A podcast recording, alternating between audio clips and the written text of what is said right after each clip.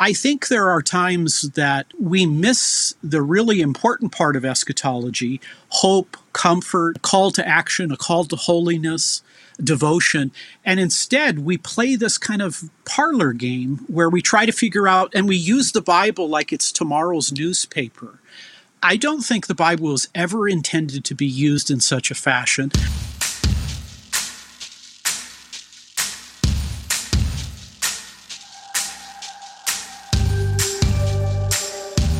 Maybe you're like me and you spent most of your Christian life looking at the book of Revelation and going, this doesn't make any sense. Let's just say Jesus wins and not spend a whole lot of time thinking about it, except for that one time that I was in college and I said, I'm going to take an apocalyptic literature class and I'm going to study this and I'm going to understand it better. And I might have walked away from that class being more confused on the different positions. Or maybe you're someone who really does love this stuff and spend a lot of time thinking about all the different views of eschatology, Christian end times, and want to make sense of it. What I want to do today with my guest, uh, Professor Kenneth Samples, is to maybe take a step back, not get so deep into the weeds of all the different views, but to help you see the practical benefits to the Christian life of studying end times, to help you see the apologetic significance of it, of why it's important if we're going to engage this culture well. And then we will be getting into making a little bit more sense of these different views looking at the pros and cons of each one. So if that sounds fun, we're going to be having this conversation. It's based on his book called Christian Endgame. And uh, like I said, Professor Kenneth Samples is my guest. He is a senior scholar at Reasons to Believe, a science faith organization looking at current scientific evidences pointing to reasons to believe in God and Christianity, as well as an adjunct professor at Biola University, uh, where I took logic and critical thinking with him back in about 2015 or 16. So, Professor Samples, this is your, I think, your third time on the show, but thanks for coming on and joining me again. It's good to see you, Ryan. I'm really proud of the ministry you're, you're involved with and always look forward to our chats. Yeah. Now I, am excited about this, and I actually, maybe I, I, should have pulled this up a second ago. I'm, I'm curious because I, I, you've written a lot of other books uh, that are wonderful resources, and I'm trying to remember which ones you came on to discuss. And so I'm pulling it up here really fast. Oh, so you've come on. You've talked about logical fallacies, logic and critical thinking. Then uh, you addressed your book on um, classical Christian thinkers, and we looked at church history and the classic Christian thinkers, uh, the important theological positions from different classical Christian thinkers, and then your, I think maybe your most recent book, uh, or one of them at least, uh, Christianity Cross Examined. So those are all the different kind of yeah. conversations that I've been able to have with you, and, and it's been a joy. And so here we get to talk about end time stuff. And the reason for this is I've been getting a lot of questions with everything going on in Israel right now, saying, hey, how do we see this and make sense of this in light of Scripture? Does God have a plan for Israel? Has Israel been replaced by the church? Is there a rapture? What's happening? Is this pointing to that we're in the end times? And I said, Great questions. I'm going to bring someone on to answer all those for you. So maybe we let's just start at the beginning. Sure. And say, okay, for those who maybe are just saying, man, this is confusing, it's hard to understand, uh, let's just say Jesus wins. What is the practical benefits? What are these benefits of saying, no, maybe take take a step back and it is important to study end times, even though it is difficult? Yes, uh, Ryan, I became very interested in eschatology back when I worked at the Christian Research Institute with Walter Martin, I studied groups like Seventh day Adventism, Jehovah's Witnesses, Mormonism. A lot of those groups emerged out of the 19th century with an eschatological focus. So that was what got me interested. And of course, one of the points I make strongly in my book is that when eschatology is done badly, it creates apologetic problems for the church. So you want to you want to approach the subjects with with real care. Now, I think some people are tempted to say, "Look, Jesus wins. Why bother?" But then the Bible has a lot to say about eschatology, about the last things, future events. One scholar, and I haven't counted all the verses, but he's a pretty good scholar. I'll bet he's right. He says there are more references to the second coming in the New Testament than there are to the atonement. Hmm. So the Bible takes seriously the idea of the future. Now, what are some of the practical elements? I think these are very important. Uh, Ryan, one of the things I discovered when I studied the world's religions is that the world's religions really, in my view, lack hope for people. Uh, hope is such an essential point, and the second coming is called the blessed hope. There are lots of people in our society today who suffer, have pain, sorrow, difficulty. You know, we see these events uh, in Russia, we see these events in the Middle East. We wonder, wow, is there ever really going to be justice in the world? I think that sense of hope that uh, Christ came the first time as the suffering servant to take our sins away. He will come a second time, and and he will make all the crooked straws straight. There will be uh, a redemption applied to the world, and I think that that's very important to recognize that we have a hope when things look bleak, when things look difficult. I mean, my father was a combat soldier in the Second World War. If you want to have a time where people could have uh, been tempted to think this is the end. Uh, the Holocaust, 75 million people killed. Uh, so I've seen this through multiple generations where people have made predictions. But I think hope is such a critical uh, point. Another practical element that I think is so often missed, Ryan, is the New Testament doesn't want us to speculate. The New Testament wants us to focus on a life of holiness, a life of devotion. And we can't control these eschatological views. Fortunately, they're in the hands of a sovereign God, but it should encourage us to, to live a life of holiness, to grow, uh, to raise our families, uh, to, to produce uh, the, the, the finest God loving children that we can. So, holiness, uh, we don't want to be caught uh, in a life of sin when the, when the Lord comes in glory. I think also action, it motivates us. How about the Great Commission? How about reaching people? I mean, if I wrote a book about Buddhism and Hinduism and Taoism and Confucianism 50 or 60 years ago, Ryan, I'd have to go overseas. Not anymore. I mean, just very close to the school that you and I were at, Biola, you have a temple, you have a mosque, yeah. uh, you have a Jehovah's Witness center. This should motivate us to engage in the Great Commission, carrying out the gospel. Uh, you know, we could also mention the idea of devotion that uh, a lot of times people f- speculate about eschatology and it doesn't lead them to holiness and devotion. It leads to insecurity, it leads to fear, it leads to anxiety. And I think that eschatology is intended for the opposite purpose it's to give us confidence even when things look very difficult. Yeah. No, and I think that's so good. It just reminds me as I was reading through your chapters, you kind of talk about this, the blessed hope that we have, and walk through these kind of takeaways that we can have. You know, one that really stood out to me is this idea of comfort in death. Um, you know, I I was asked to speak at my grandma's funeral at the gravesite, and it's like, man, what do I say? And and what ended up happening is this really just going to scripture and showing the confidence that we have in our salvation because of the work of Jesus Christ. And and just again the hope, the assurance, uh, it is just such a beautiful thing that we can know where we are going uh, and understanding that Jesus wins is is huge in that. Now, now what would you say though to kind of maybe the uh, the the objection to where people say look when christians focus so much on end times and and and heaven and hell and all this kind of stuff it causes them to to not be motivated to action here. They kind of become distant. It's like no i'm just i'm just waiting for heaven and and i'm not doing things in this life. I'm not evangelizing or sharing or training or equipping. I'm just focused on what the future has. So you have this idea of it motivates you to action but what about that objection that says no it's actually the opposite yeah, in the history of eschatology, and remember, the church has been addressing these issues for 2,000 years. Some of Christianity's most influential thinkers have, have gone after these issues and thought through them. Remember, St. Augustine, one of my favorite Christian thinkers, when he died, the Roman Empire was coming apart, civilization was disintegrating. There have been many times in church history in which there have been deep challenges, quite similar to today. Now, the idea, though, that we can become so heavenly minded we're no earthly good. That's not that's not a biblical principle.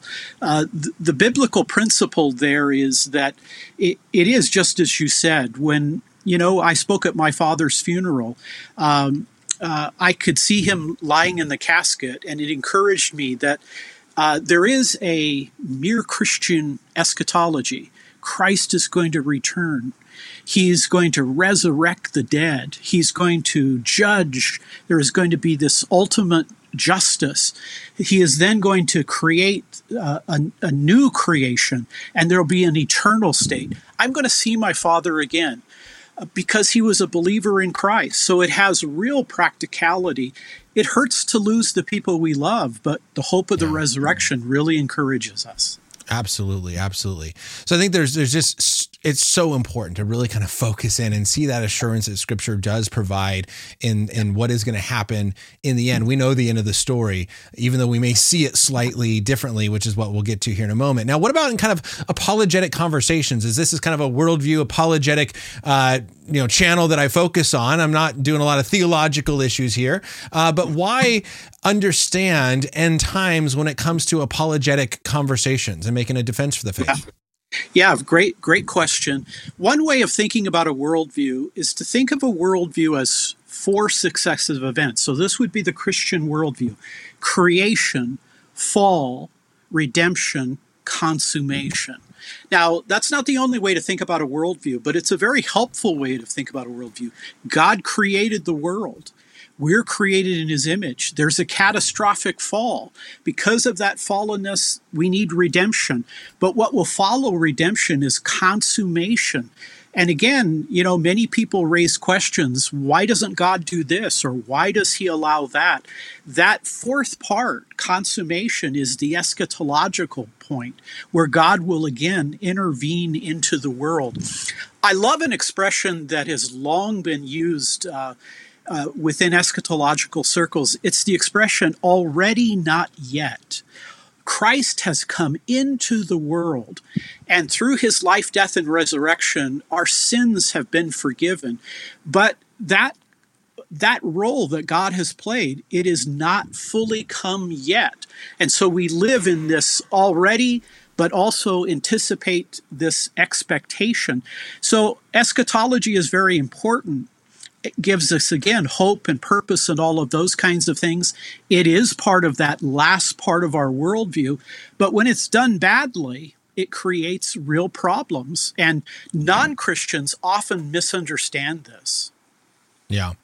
And and so one of the things like problems that I think comes up is is what I've often been asked. I go speak at a youth conference and frequently it's like, "Hey, when do you think the world's going to end? Like when is Jesus coming back?" And I'm like, I don't know. And Jesus didn't know. And I'm not going to take a guess. It's like, but if you were to guess, like, when would it be? Like in five years, 10 years? And it's like, a lot of people just really want that.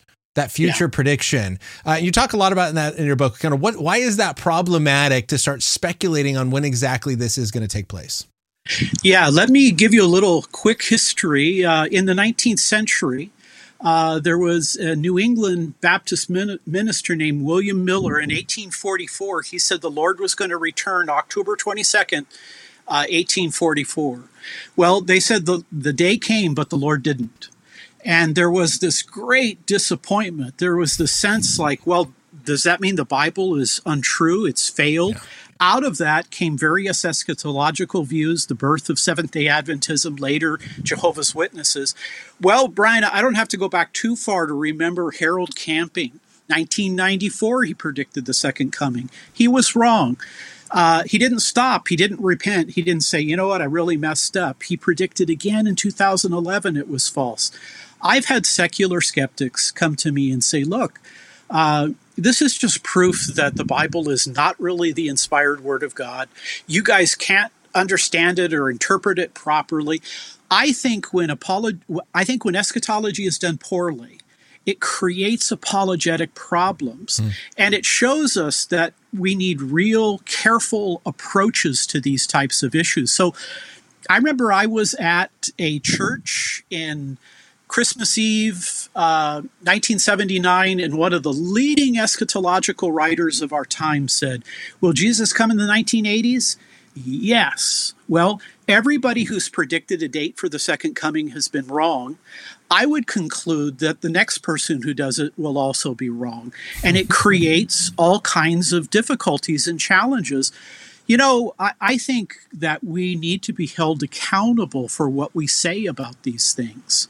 Yeah. And I don't want to give secular people reason to doubt me. I want them to think, hey, Ken and Ryan, when they deal with issues, they handle truth as if it's sacred because it mm. is. Yeah. So that just kind of leads into a question that came in from the Faithiest Atheist, uh, where he said, Is there a metric we could reach one day by which Christians would have to say, okay, this isn't going to happen? So obviously, when we make false predictions, as you mentioned, then the skeptic comes back and says, "See, your Bible's wrong." But is there something to where if X doesn't happen by a certain time, then okay, maybe there is a problem here? I think it's fair to say that there are issues in Christianity that could potentially or hypothetically falsify the faith. For me, of course, right at the heart of that would be the resurrection. If Jesus, if it was shown that Jesus didn't rise from the dead, even the great apostle Paul, who was so important in showing how Jesus' life, death, and resurrection related to the Old Testament events, which, by the way, is right at the heart of eschatology.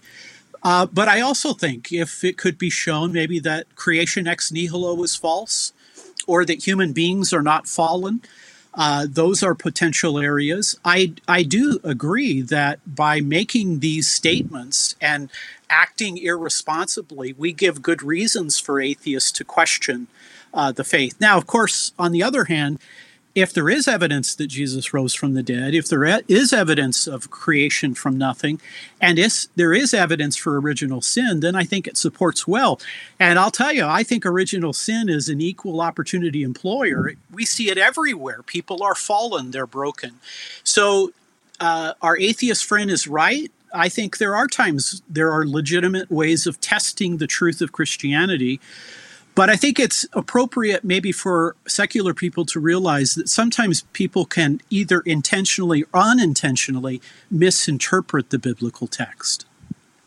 So there is, is there something that you think if interpreted properly uh, that we could get to one day and say this has not happened by this point maybe there's actually a problem or is everything no that's a future fulfillment and we just still have to wait a little bit longer that sense. I think I think in looking at the future, it becomes more difficult. I think looking at the past seems a little more recognizable. Uh, the the greatest theologian of uh, the early church, the Apostle Paul, he focused more on the Christological element. Uh, could there be something in the future that could be a potential uh, defeater for Christianity? Well, I would just stick with the present and say I think I think when Christians are hasty, when they act irresponsibly, they give secular people good reason to question, and and yeah. that's and and that's a tragic. Yeah. Yeah. So, okay. So I think this is helpful because it kind of uh, goes into, I think, or, or, you know, carries into what you spend a lot of time in your work focusing on. And one thing I really appreciate is, is that when we start to get really specific and say, this is what the Bible says, that often can lead into some problems. Not that we can't have views. I have views. Uh, but I, I love that you, you focus on this thing that you call mere eschatology. And, and I love that because on my channel, I, I present views that I have, but I try to kind of present a various form of Christian views. And so I remember being at a summer camp once where I was like, hey, some Christians think this, some Christians think this. And a student got really mad at me that I would say that there's more than one option, um, that, I, that it's not just simply one right way. And I've actually been to churches where people have warned me, um, hey, don't speak on your view of end times or your view of the rapture because it will not come over well here, or don't speak on your view of, of old earth creationism because it won't be welcomed here. And so there's definitely going to be some people that, no, this is the one right way and that's the only right way. On the other hand, though, what I love to do is just kind of focus on where can we all agree and let's agree, you know, agree to disagree on the secondary, tertiary, more minor things. Um, and that's what you do here with this idea of mere eschatology. So can you, you, you mentioned it previously yeah. before, but can we come back to that idea of like, what are the things, no matter what view you hold on amillennialism or premillennialism or whatever, all Christians agree on these points? I think that this is a, this is such an important message and it is so often missed. I think if I would have gone back and rewritten my book, I might have given it that title, Mere Christian Eschatology. Hmm. I'm, I'm playing there on Mere Christianity by C.S. Lewis. Lewis didn't talk about his Anglican distinctives or Catholicism or Lutheranism. He talked about mere Christianity.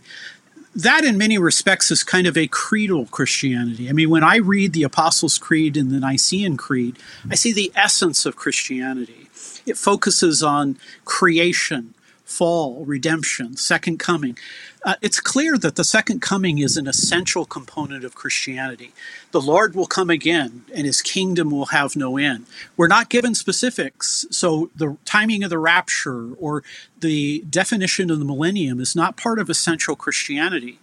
Uh, but these five really are. And the first one is the second coming that the Lord will return to earth, that this will be an extraordinary event. Imagine Christ coming in all of his glory. Um, Luther talked about Jesus having adopting a theology of the cross, where Christ comes as a lowly figure uh, and is ultimately taken by Roman authorities and, and is uh, crucified. In the second coming, he will come in glory. There'll be nothing lowly about him. This will be a time of, of great judgment. So, the second coming. And what will he do at that second coming? He will raise the dead. Everyone who has ever lived will be brought back into existence in a resurrection body, both believer and non believer.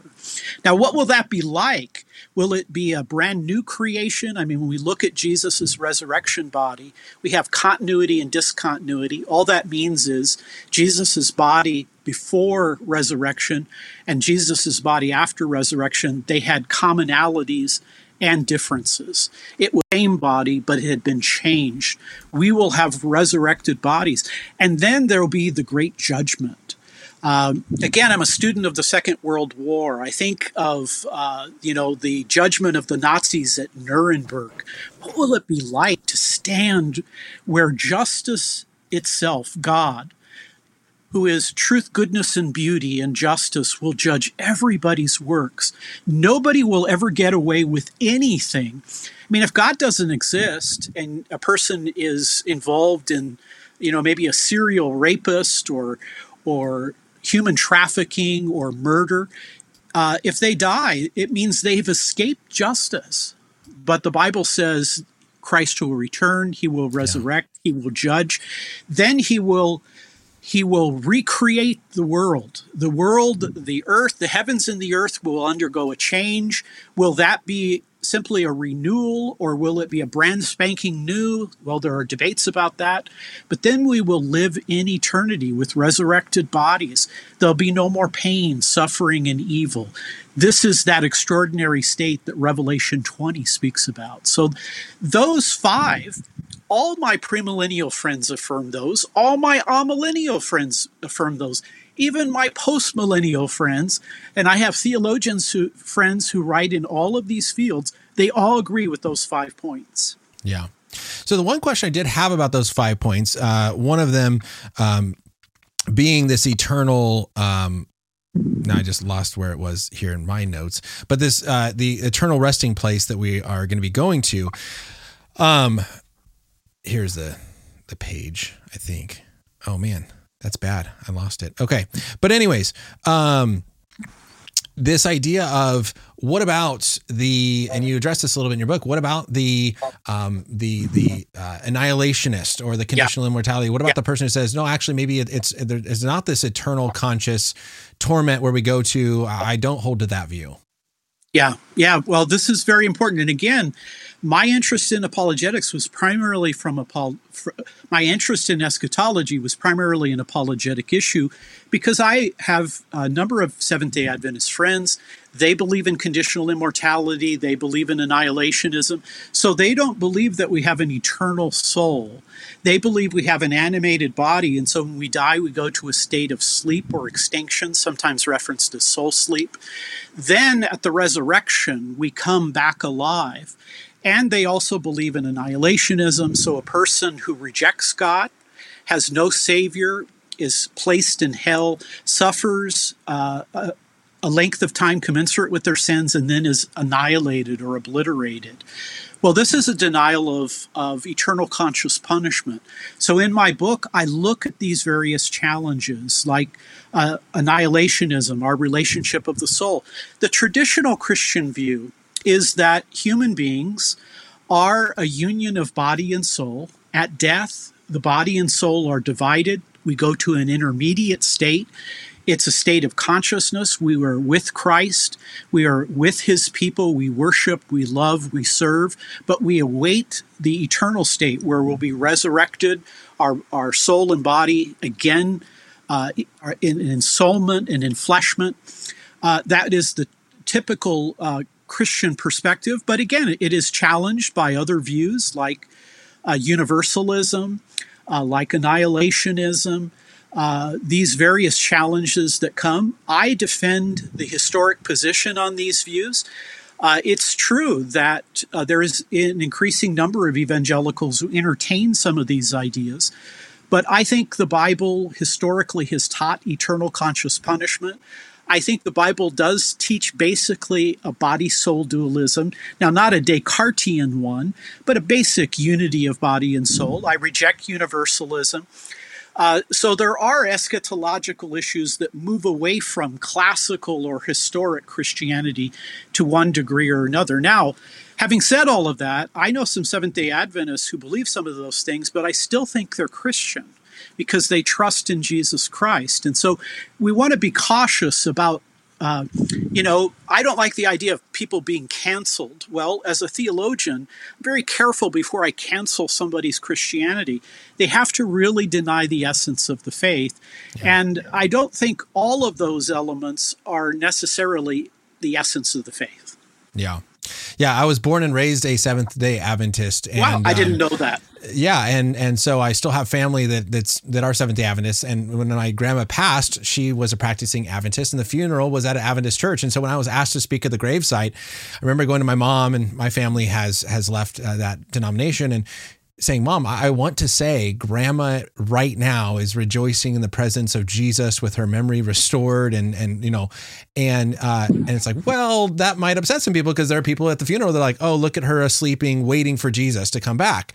And so the way I phrased it was, she passed and the next thing she knows is that she'll see jesus and in my mind that's right now and in other people's minds it's when she wakes yep. up from her soul sleep yep. and so that's kind of how i phrased it to try to yep. Find that common ground is the next thing that she knows is she'll be in the presence of jesus. Um, but it was interesting kind of navigating that theological difference as i'm speaking at my grandma's funeral.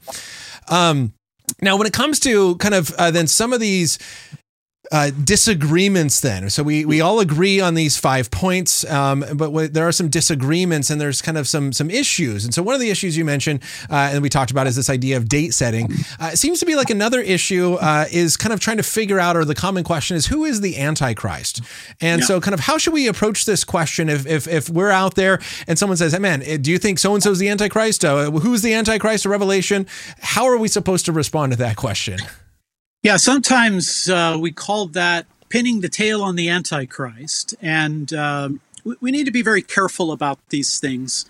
Again, um, Ryan, there are real challenges with eschatology. Uh, you know, much of this comes out of apocalyptic literature, which is heavy in symbolism. It also relates the issue of how the old and the new relate to each other. That's a challenging question. And then getting into, you know, even even these further areas of the Antichrist. Now, again, I've been a Christian for about 40, 45 years.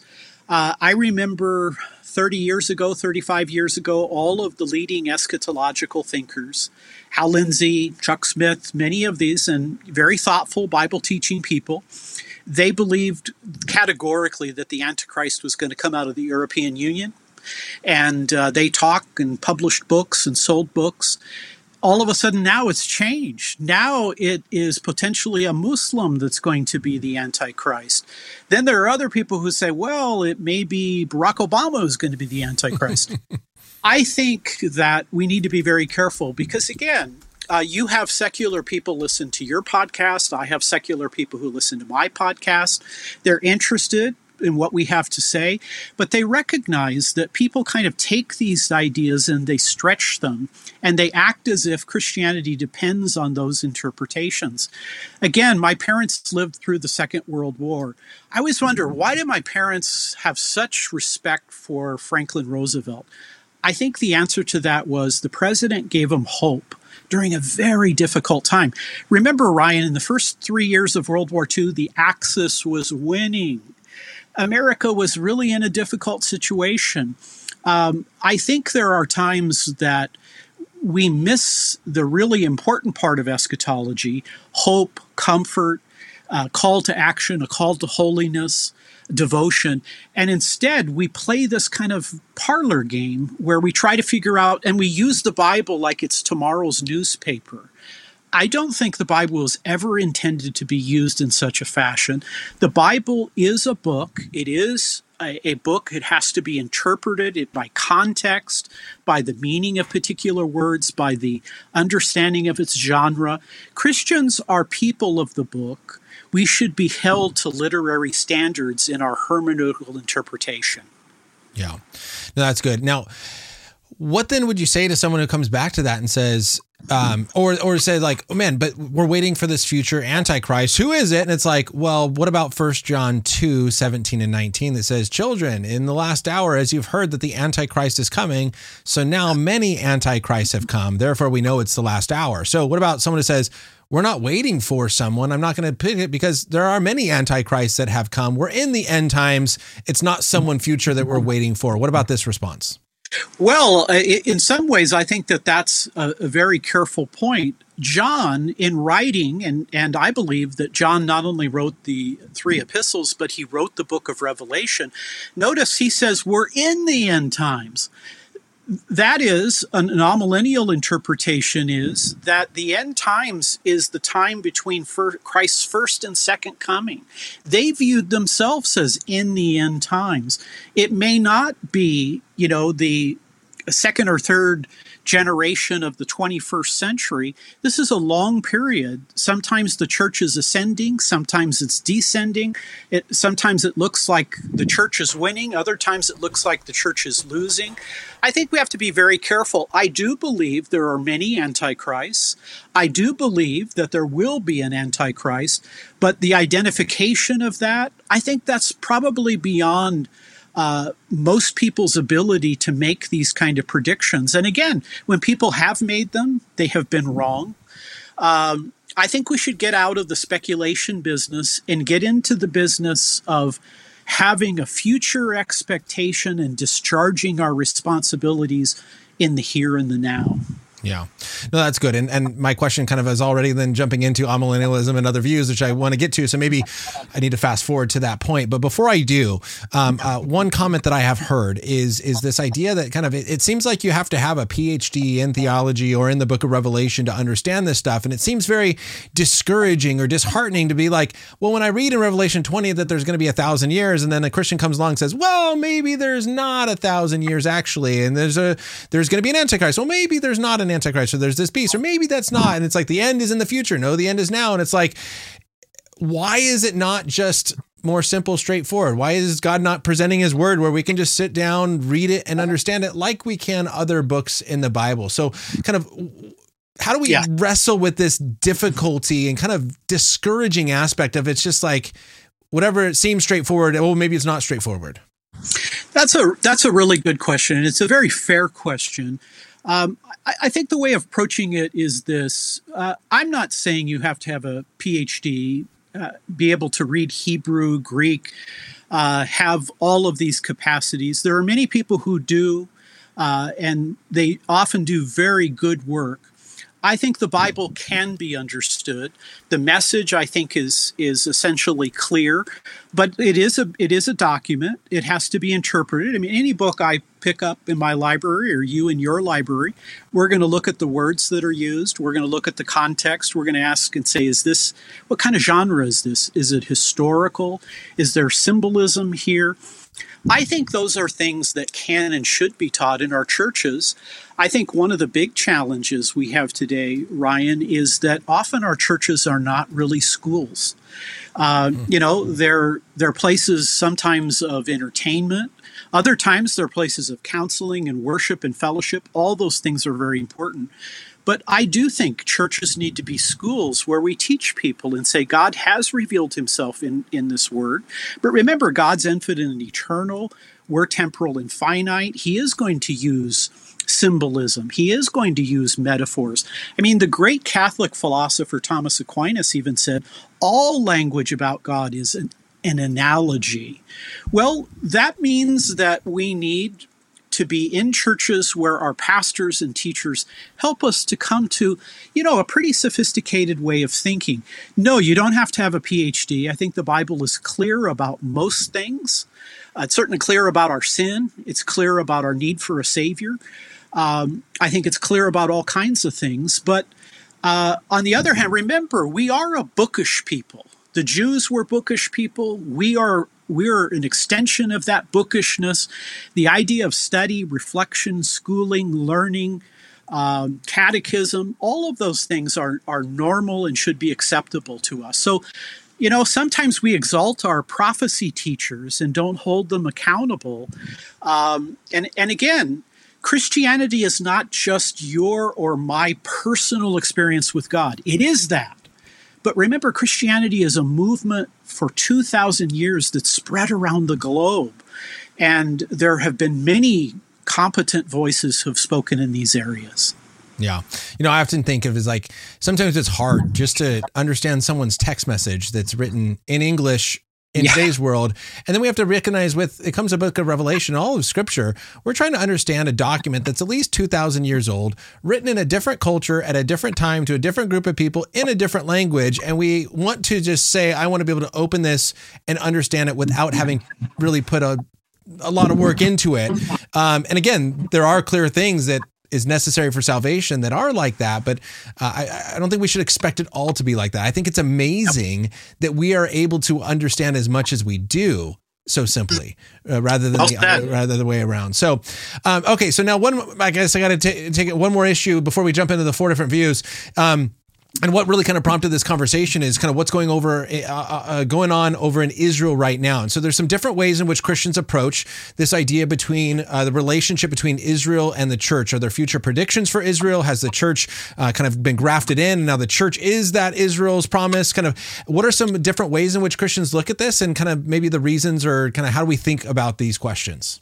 Yeah, I think that this is a very significant theological issue. In fact, I think one of the great roles that the Apostle Paul played, which made him different than the other apostles, is that it appears in his writings that he is primarily the person who makes sense of the coming of the Messiah, the life, death, and resurrection of Jesus, and how it relates back to the Old Testament, to Israel, uh, to God's uh, people in the Old Testament.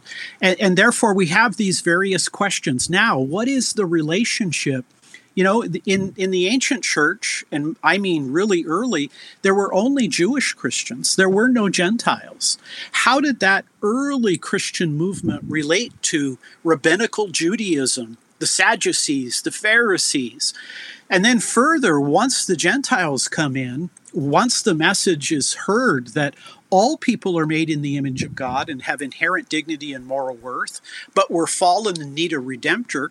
Well, Christianity, the Gentiles take that to the to the to the world. Uh, I think in many respects, Christianity has taken Jewish ideas and shown them that they now have a universal application. However, there are still these these questions, and you've you've raised them properly. You know, some people, for example, would look at these issues of a Gog and Magog, and is this Russia? Uh, you know, at, at the time fighting today, uh, uh, you know, the the word uh, that relates to to this question, they interpret it as as being an application of Russia. Well, Ryan, most most Christian scholars through the centuries have seen Ezekiel 38 and 39 as really applications to ancient Israel, that these were uh, Israel. Uh, being attacked by you know the Assyrians in these various groups. So a lot of people would see these applications not as futuristic, but as an application of what happened before. And there are many Christians even today who see some of these issues relating to persecution as fulfilled earlier in the Christian centuries. So, so the idea that this is all crystal clear, that we don't have to consider any of these alternative positions, you know, if Jesus has come and his death on the cross has satisfied God's wrath against our sin, well, then how does this relate to those Old Testament sacrifices? And how will this be applied, you know, to the future? I like to tell people that look, there this this is one of the areas of Christian theology in which there are real differences. We need to be patient and we need to be respectful. And I think it's irresponsible to say that this is the biblical possession, position. No, uh, St. Augustine, uh, John Calvin, Martin Luther, Thomas Aquinas, they all held eschatological views. And, and these are some of the great, not only the great thinkers of Christianity, Ryan, these are some of the brightest minds in Western civilization and devout followers of Christ. They didn't hold popular views that are very common on the radio today. That makes me think, hey, how can I how can I get a basic eschatology 101? How can I learn the key ideas? That's what I try to do in my book. I don't even take a position in my book. I just want to help people to summarize the viewpoints. Yeah. So if someone then is, let's say, a dispensationalist, yeah. uh, can you maybe that would be someone who believes that there still is this future promise and prediction for Israel, and yeah. the church is not that. So, can you maybe give a, yeah. a, short summary of kind of what is a dispensationalist and how do they view Israel in the church? Yeah, there, there are two types of premillennialism, and premillennialism just means Christ is going to return before, pre the millennium. The millennium will be a thousand years. There are two types dispensational and historic premillennialists. Dispensationalism has developed uh, you and I were both students. I'm an adjunct professor at Biola. Robert Saucy was one of my professors. He was a leading dispensational theologian. They had discussions with people in the reform tradition, and now we talk about uh, progressive dispensationalism. But it is essentially the idea the, the way the dispensational premill differs from the historic premill is they believe there's a unique application to Israel that God is not completed with his uh, his role of the Jews as God's people, and there will be an element in our eschatology that has application to the Jew, and then another one that will have an application to the Christian. Historic premill, uh, they don't necessarily hold that two views of uh, Jews and Christians, but they do believe in a in a literal millennium and Christ who will return before it. And yeah. and again, that is a complicated issue. Uh, even people in the amillennial tradition believe that near the end there will be a work of God's grace where many Jews will embrace the Messiah. By the way, um, I read a number of years ago that Messianic Judaism is one of the fastest growing elements within Judaism itself. So, uh, you know, the idea that God will call Jews and Gentiles, that's not done, even though the Amil post mill often will say in a New Testament context, the applications that were at one time given to Israel are now given to the church through Christ. Yeah. So okay, so that's so that's good kind of breakdown on the the the um, dispensational and historic premillennialism and kind of their view of of God still having kind of this plan for Israel. Um, how would how would then someone who holds to this camp what, how would they see the news of what's going on in Israel right now? Do yeah. they see this as a fulfillment? Is this telling us something about what's coming in as far as end times? Well, I, I, I, think that kind of 20th century classical dispensationalism, and, and, and again, even within that dispensational camp, there are some that are, you know, I think more retrospective, they're more careful. Robert Saucy, in my view, was a very careful thinker, though he did believe in dispensationalism. Um, essentially, I think the dispensational writers like uh, Hal Lindsey, Chuck Smith, and many others, they would say that Israel becoming a nation in 1948 that's a time that that's a timekeeper. As soon as that happened, now we have Israel back into their land, and we can then expect that there's going to be a timing that is going to uh, open up that will lead to all of these eschatological views. Whereas an amillennialist and a postmillennialist, they would look at that and say, well, it's extraordinary that Israel has become a nation, and it may be, in fact, something God was involved with, but it doesn't necessarily place us in a context where we can then think the end is imminent. Yeah, so that's the kind of the, the follow up then is is kind of on the flip side you have more of kind of a reformed approach or a covenant theology which says no, uh, the church has been grafted into the promise. So it's kind of different than replacement theology. And I'm looking at our clock and I have like 17 minutes left, 16. I didn't I didn't time this conversation very well, um, but so you have like replacement theology where the church has replaced Israel. Then you have more of a covenant theology where the the church is is grafted into the promises of Israel, and so uh, it's not as relevant. So the question did come in of, of those who are not dispensationalists, maybe those that hold the covenant theology uh, that the church has been grafted in. Does the modern day Israel and events currently happening hold any biblical significance? It seemed like you kind of said, no, not really. Well, I, I, I, want to be careful there because even those who have adopted kind of an amillennial perspective, Anthony Hoekema, uh, Kim Riddlebarger, leading authors who've written in this field who have great books on amillennialism. Even some of them would say, um, Gerald McDermott, an Anglican theologian that I think is a, a great scholar, you know, they lay out the idea that near the end, there God may be doing a revival of the Jews. But but I think the amillennial and postmillennial would be quite clear that what happened in 1948 was an extraordinary thing and maybe a great thing and even maybe a God thing, but it is not a marker or a timekeeper for the eschatological events of the end. Okay. Now we have been talking about this idea of amillennialism now for a little bit, uh, but maybe didn't kind of lay it out like you laid out the historic and dispensational premillennialism. So can you kind of give a, a brief overview yeah. of what is amillennialism? Yeah, uh, amillennialism is the view. So you put an A before a Greek word, you negate it. A theist believes in a personal God, an atheist doesn't believe in, in personal God. Amillennialism, no literal reign of Christ. The amillennial position looks at Revelation 20 and says, our understanding of that has to be understood in a broad biblical sense. So, the amillennial interpretation is that the millennium relates to the entire period of church history. It's actually a reference of Christ reigning through the church or through the martyrs in heaven between Christ's first coming and his second coming. So of course we're we are in this long period, but but that is a symbolic reigning and it will come and and come into the world again the already not yet the not yet will be that second coming so they understand the millennium in a spiritual sense they look at revelation 20 and they say it makes much more sense to interpret it in light of our uh, theological views uh, throughout the New and Old Testament. So it is a very simple interpretation.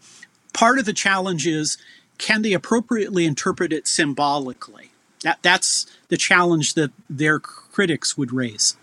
Yeah, and and and and would one verse that maybe is used to help make sense of that be that first john 2 verse that says we're in the last hour you know uh, we're, we're in that end times now where you know we know that it is the last hour and so how can we be waiting for this future millennium that is the last hour if we're in it right now yeah, I, I, think that that's generally the way the amillennial would approach it. They would say, look, um, you know, we understand how uh, all of these features of Christian theology show us to be in that period. And so the amillennialists believe that interpreting Revelation 20 symbolically makes the best sense and, and understanding in light of Christian thought. Yeah. Yeah. So what then would the premillennialists say in response to a verse like First John 2 that says, you know, we know that it's the last hour if they don't believe this is the last hour, at least in talked about Revelation? Well, I, I think it's a fair question. I mean, if if you believe that uh, eschatology really started in 1948, then what was John talking about? I think that's a fair question to, uh, to raise. I think it does show that, uh, at least in terminology, the apostles seem to think that Nero being on the throne, people being persecuted in the first century. I mean, we haven't talked about uh, a whole side of interpretation that, that is called preterism that sees some of these great events in Matthew and in Revelation as fulfilled in the first century, and then later will be viewed, viewed in the future. So I think that's that is a fair question, and um, I I think they probably would be they, they probably would say, well, um, okay, but in a in a secondary sense. I don't find that very convincing. I think the idea biblically is that the whole period of church history is described as the end. Yeah.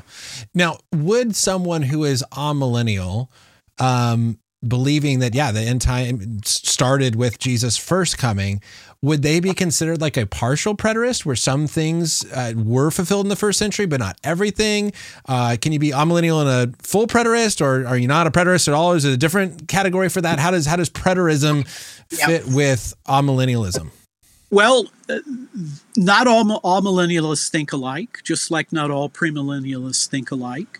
Um, uh, an amillennialist may take the idea that the way they understanding could come earlier uh, and then be fulfilled later. You also have postmillennialists, and postmillennialists and amillennialists have differences, but uh, that I would say that question of preterism, whether any of these events that relate to persecution happened in the first century, that is an increasingly popular view.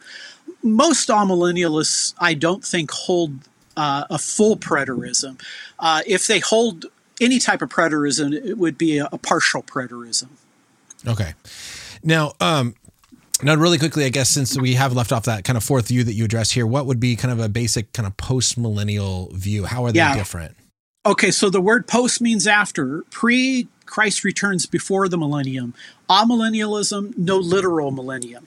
In the it's in the church age. Postmillennialism was be the view that there will be a, a thousand year period, or roughly a very long period, where the Great Commission will be completed. Christianity will reach the entire world. The world will experience to some degree a Christianization, and then Christ will come. So that is the postmillennial perspective. You kind of got two varieties. You've got uh, the theonomic view that is popular with and is often associated with presuppositional apologetics, but you also have more of a Puritan view represented by kind of the classical uh, Reformed guys. But again, the idea is Christianity is going to reach the earth, and their emphasis is we believe we will fulfill the Great Commission. We will not be deterred or defeated. We will accomplish it. I have to say, I kind of would like to be a postmillennialist. Uh, the challenge, of course, would be well, what about all of those particular verses that do raise uh, issues of persecution and challenges that seem to come to uh, the end time? So, all of the views of the millennium, uh, pre mill, amil, post mill, they all have strengths, they all have potential weaknesses. Yeah. So, um, one thing I've heard is a argument against like full or hyper preterism that everything has already been fulfilled is is then that would mean that we are now living in the reign of Christ and this is supposed to be heaven so to speak or this is supposed to be that perfect state. And look around you. Is this is this really the hope that we're we're ready for? Uh, is that kind of an accurate description of like maybe an objection against a full preterist hyper preterist view? I think it is. And and I mean there are some people who would say seemingly the incredible view that Christ has already returned. Um, I I think again that view that there is a future state of the second coming that that's a cardinal Christian view. Uh, I think full preterism is is a deep stretch. Okay. Now, one thought that I've had as I've studied these topics and and uh, uh, is does believing that Jesus could return literally right now does that uh, eliminate some of the potential views that says, oh no, there are still things in the book of Revelation that we're waiting to be fulfilled before Jesus can return for his second coming. So if if if you hold the view that Jesus could come back today, does that kind of eliminate some of these possible options and kind of lean towards a another view? Or do all four say no jesus could come back today. Maybe it's the rapture not a second coming. Or do they all kind of make sense of it could be any moment it's an interesting question because there are particular millennial or eschatological perspectives who would say maybe the Great Commission has to be extended further before that could happen. Or they may say, well, there have to be the, the appearance of the Antichrist, or there has to be the rapture of the church. Uh, from an amillennial viewpoint uh, and a historic premillennial viewpoint, I think it could happen at any moment because the rapture and the second coming are the same thing.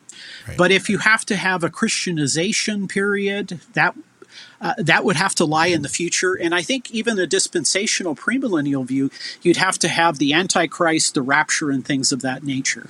Yeah. So that's why it, it did seem to me like we are we often in just our natural conversation saying hey man jesus could return any moment. You need to commit your life to him. You don't know when the last you know and like jesus seemed to also have this like conversation. You don't know when the end's going to come. Like be mm-hmm. ready. Be, be on the lookout. You don't know when it's going to come. And so it seems like a view that says well actually he can't come back today because x y and z have not taken place. Seems to create some problems in my view and that's where i've kind of lined up with a dispensational premillennial view has those issues I think you're you're asking a, a an insightful question, and and I think that's a potential uh, problem for those who advocate more of the dispensational premillennial. I think it's a fair question. I actually think you've thought through a lot of these issues, Ryan. I, I think you're doing a good job. You know, it's it's. I always say, and I, and I do believe this. Where if someone's like, "What's your view?" I'm like, "Oh, I could tell you what my view is."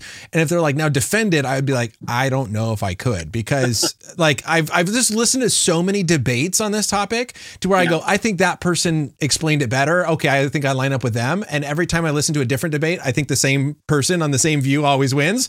And so I'm like, okay, that's my view. But then to really kind of think through these, um, I had to do some preparation for today. Uh, but but those are some of the questions that I've always kind of yeah thought through.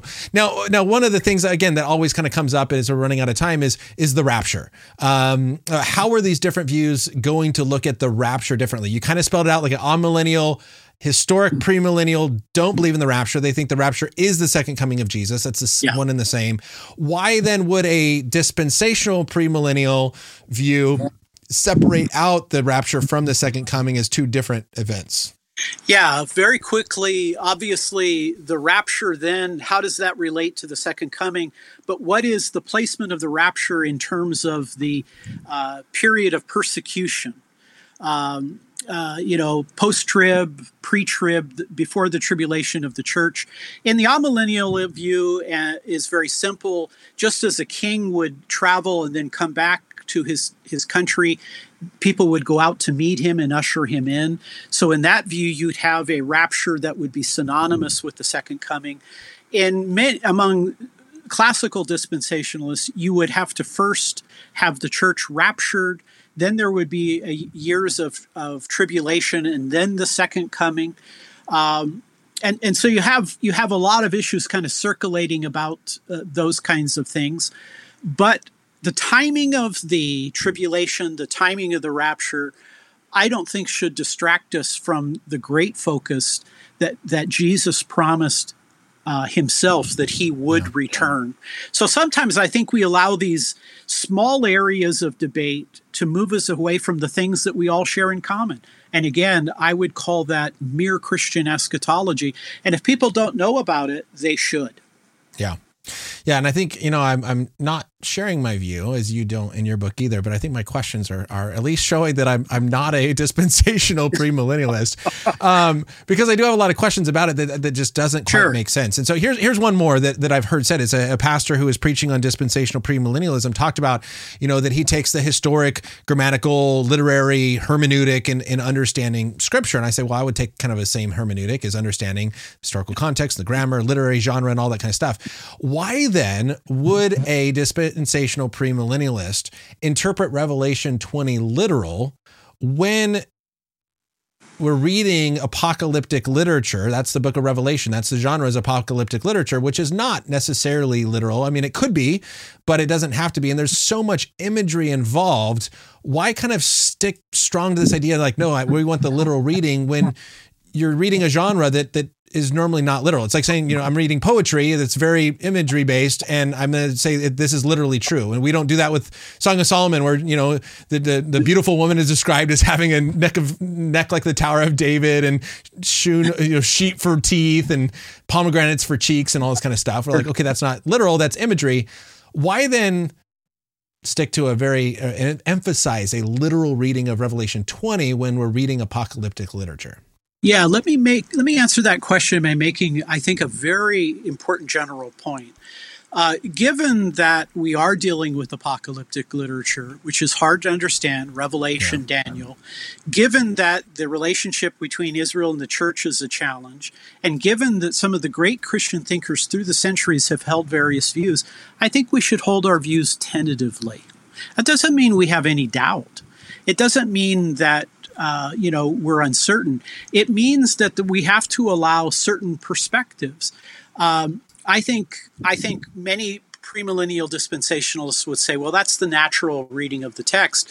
But again, I, I, think you've raised a counter challenge, and that is, well, given that we're dealing with apocalyptic literature, and given that the historical uh, statements in Scripture say we're already living in the end times, I think those are challenging. And and again, none of this should cast doubt on the truth of the Bible. What it should raise is these are real documents; they have to be interpreted. And uh, I think sometimes, if, if I might say this, Catholics and Orthodox look at this and say, well, that's the problem with Protestantism. You know, you, you need an interpretive office. Well, uh, hopefully the different branches of Christendom can strengthen each other. Yeah. And what I try to do in my little book, Christian End Game, is I try to present all the positions, offer what I think are the strengths and weaknesses. I try to teach people how to think rather than telling them what to think. Yeah. And you know, if you're new to this, if you're a newbie, if you haven't studied it for years like Ryan, you could read my book and I think come to a basic understanding yeah. and that and I give all kinds of recommendations for the best books on all the different views. Yeah, it is a very helpful book. It's short. It's like 80 pages. I read it in about two days, uh, but super helpful getting a brief overview. Again, that book is titled Christian Endgame Careful Thinking About the End Times. If you're watching on YouTube, it's linked below. Uh, if I can just finish up with one more question for sure. you.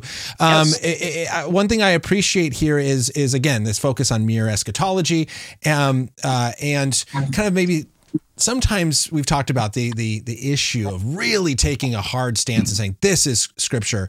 What would you kind of leave then um, as a word of encouragement for those who kind of want to be able to address this well with those around them, whether it's in conversations or just within their church, whether they're pastors, how do I talk about this from the pulpit or or church members addressing this? Maybe I'm making this very broad, but kind of a word of encouragement of kind of how to address this issue well yeah. as we move out from here. Well, you know, I, I think we have to be patient with others. I think we have to be patient with ourselves. Even as Christians, we have to be patient with God's timing of all of these events. I realize there are Christian evangelicals who have been told maybe their whole lives that, you know, Israel's a time clock. They look at what's happening, they figure it's locked in. You know, they've heard uh, many of these very famous uh, televangelists who teach on prophecy and and if they think that's an essential point I don't want to knock all their blocks down. I don't want to, you know, create a crisis for them. I think I would try to patiently tell them, look, I want you to appreciate that the church didn't begin in the 20th century. Uh, it has a long history. There were great Bible teachers and scholars in the past who've held differing positions. Eschatology is one of the most divisive areas. Maybe we should hold our views respectfully, tentatively. Um, and, and what I often say in all of these issues, Ryan, it's something I deeply believe truth, unity, and charity. I, if you believe you have the truth, hold on to it tenaciously. Truth is a sacred thing, so hold it. But remember a unity. Uh, Jesus prays for the unity of his church. I try to treat other people and I try to bring Christians together. I'd rather talk about what we have in common than what differs. And then the last one is maybe the most important charity. I mean, I could live my entire life and accomplish all kinds of things, but if I'm not loving and caring and patient and kind, Paul says that that's a big problem truth, unity, and charity. I would I would encourage people to approach it that way. You know, don't knock people's blocks off. Help them uh, try to show them maybe here's a way of thinking carefully about these issues. I yeah. think you have that all of those characteristics. You had them when you were a student of mine. I see them evident in your ministry today. So I really encourage people to listen to your podcasts. I like Thank what you, you. do. Wow, that means so much. Thank you so much. And thank you for taking this time of not only writing this book, but then coming on the show uh, to discuss it and kind of help me and my listeners make sense of the book of Revelation and what scripture has to say about end times. It's been my privilege and my pleasure. Thank you. Awesome. Well, hey, everybody, again, that book by Professor Kenneth Samples, Christian Endgame Careful Thinking About End Times, a great introduction to the topic if you want to dive into this. As well as I want to encourage you to sub- subscribe because there's going to be a lot of fun conversations in the coming weeks. For example, the November 27, 1 p.m., Greg Koukl's coming on to talk about his book, Street Smarts. The very next day, November 28, 1 p.m., I'm going to be presenting my doctoral research on a theology of the body applied to transgenderism. That same week, three conversations in one week, on Friday, December 1st, 1 p.m., Dr. Richard Howe is coming on to talk about Has Science Refuted Miracles and the Supernatural? December 6th, 1 p.m., Ross Anderson, former Mormon, is going to come in to talk about how to respond to Mormon missionaries that come to your door. And finally, December 14, 1 p.m., Greg Ganssle is going to come in to talk about his book on, uh, on desires and how Christianity fulfills our deepest desires and the argument from desire. Again, those are just the ones that I've locked in. There's still more conversations, trying to fit in some conversations before the end of the year. So if you don't want to miss those, like, subscribe, follow for what's coming up, whether it's on YouTube, uh, podcast, or Facebook. If you want to leave a review to help get this out there, you can share it with others that might be uh, interested in learning more about end times, as well as there's going to be a ton of other videos that pop up here on the side on YouTube that our previous shows to help you think well and engage the culture well. So I hope this has been an encouragement to you that you do see the hope and confidence and assurance that we have that Jesus Christ will come back, that he will resurrect the living and the dead, and that we will have an eternal resting place with him or without him. And so uh, hopefully this is an encouragement to you as you see and your mission to go out to evangelize, to spread the gospel and be ambassadors of Jesus Christ. So until then, continue to think deeply about God Christianity and Jesus because they are worth thinking about. See you next time, everybody. Have a good day.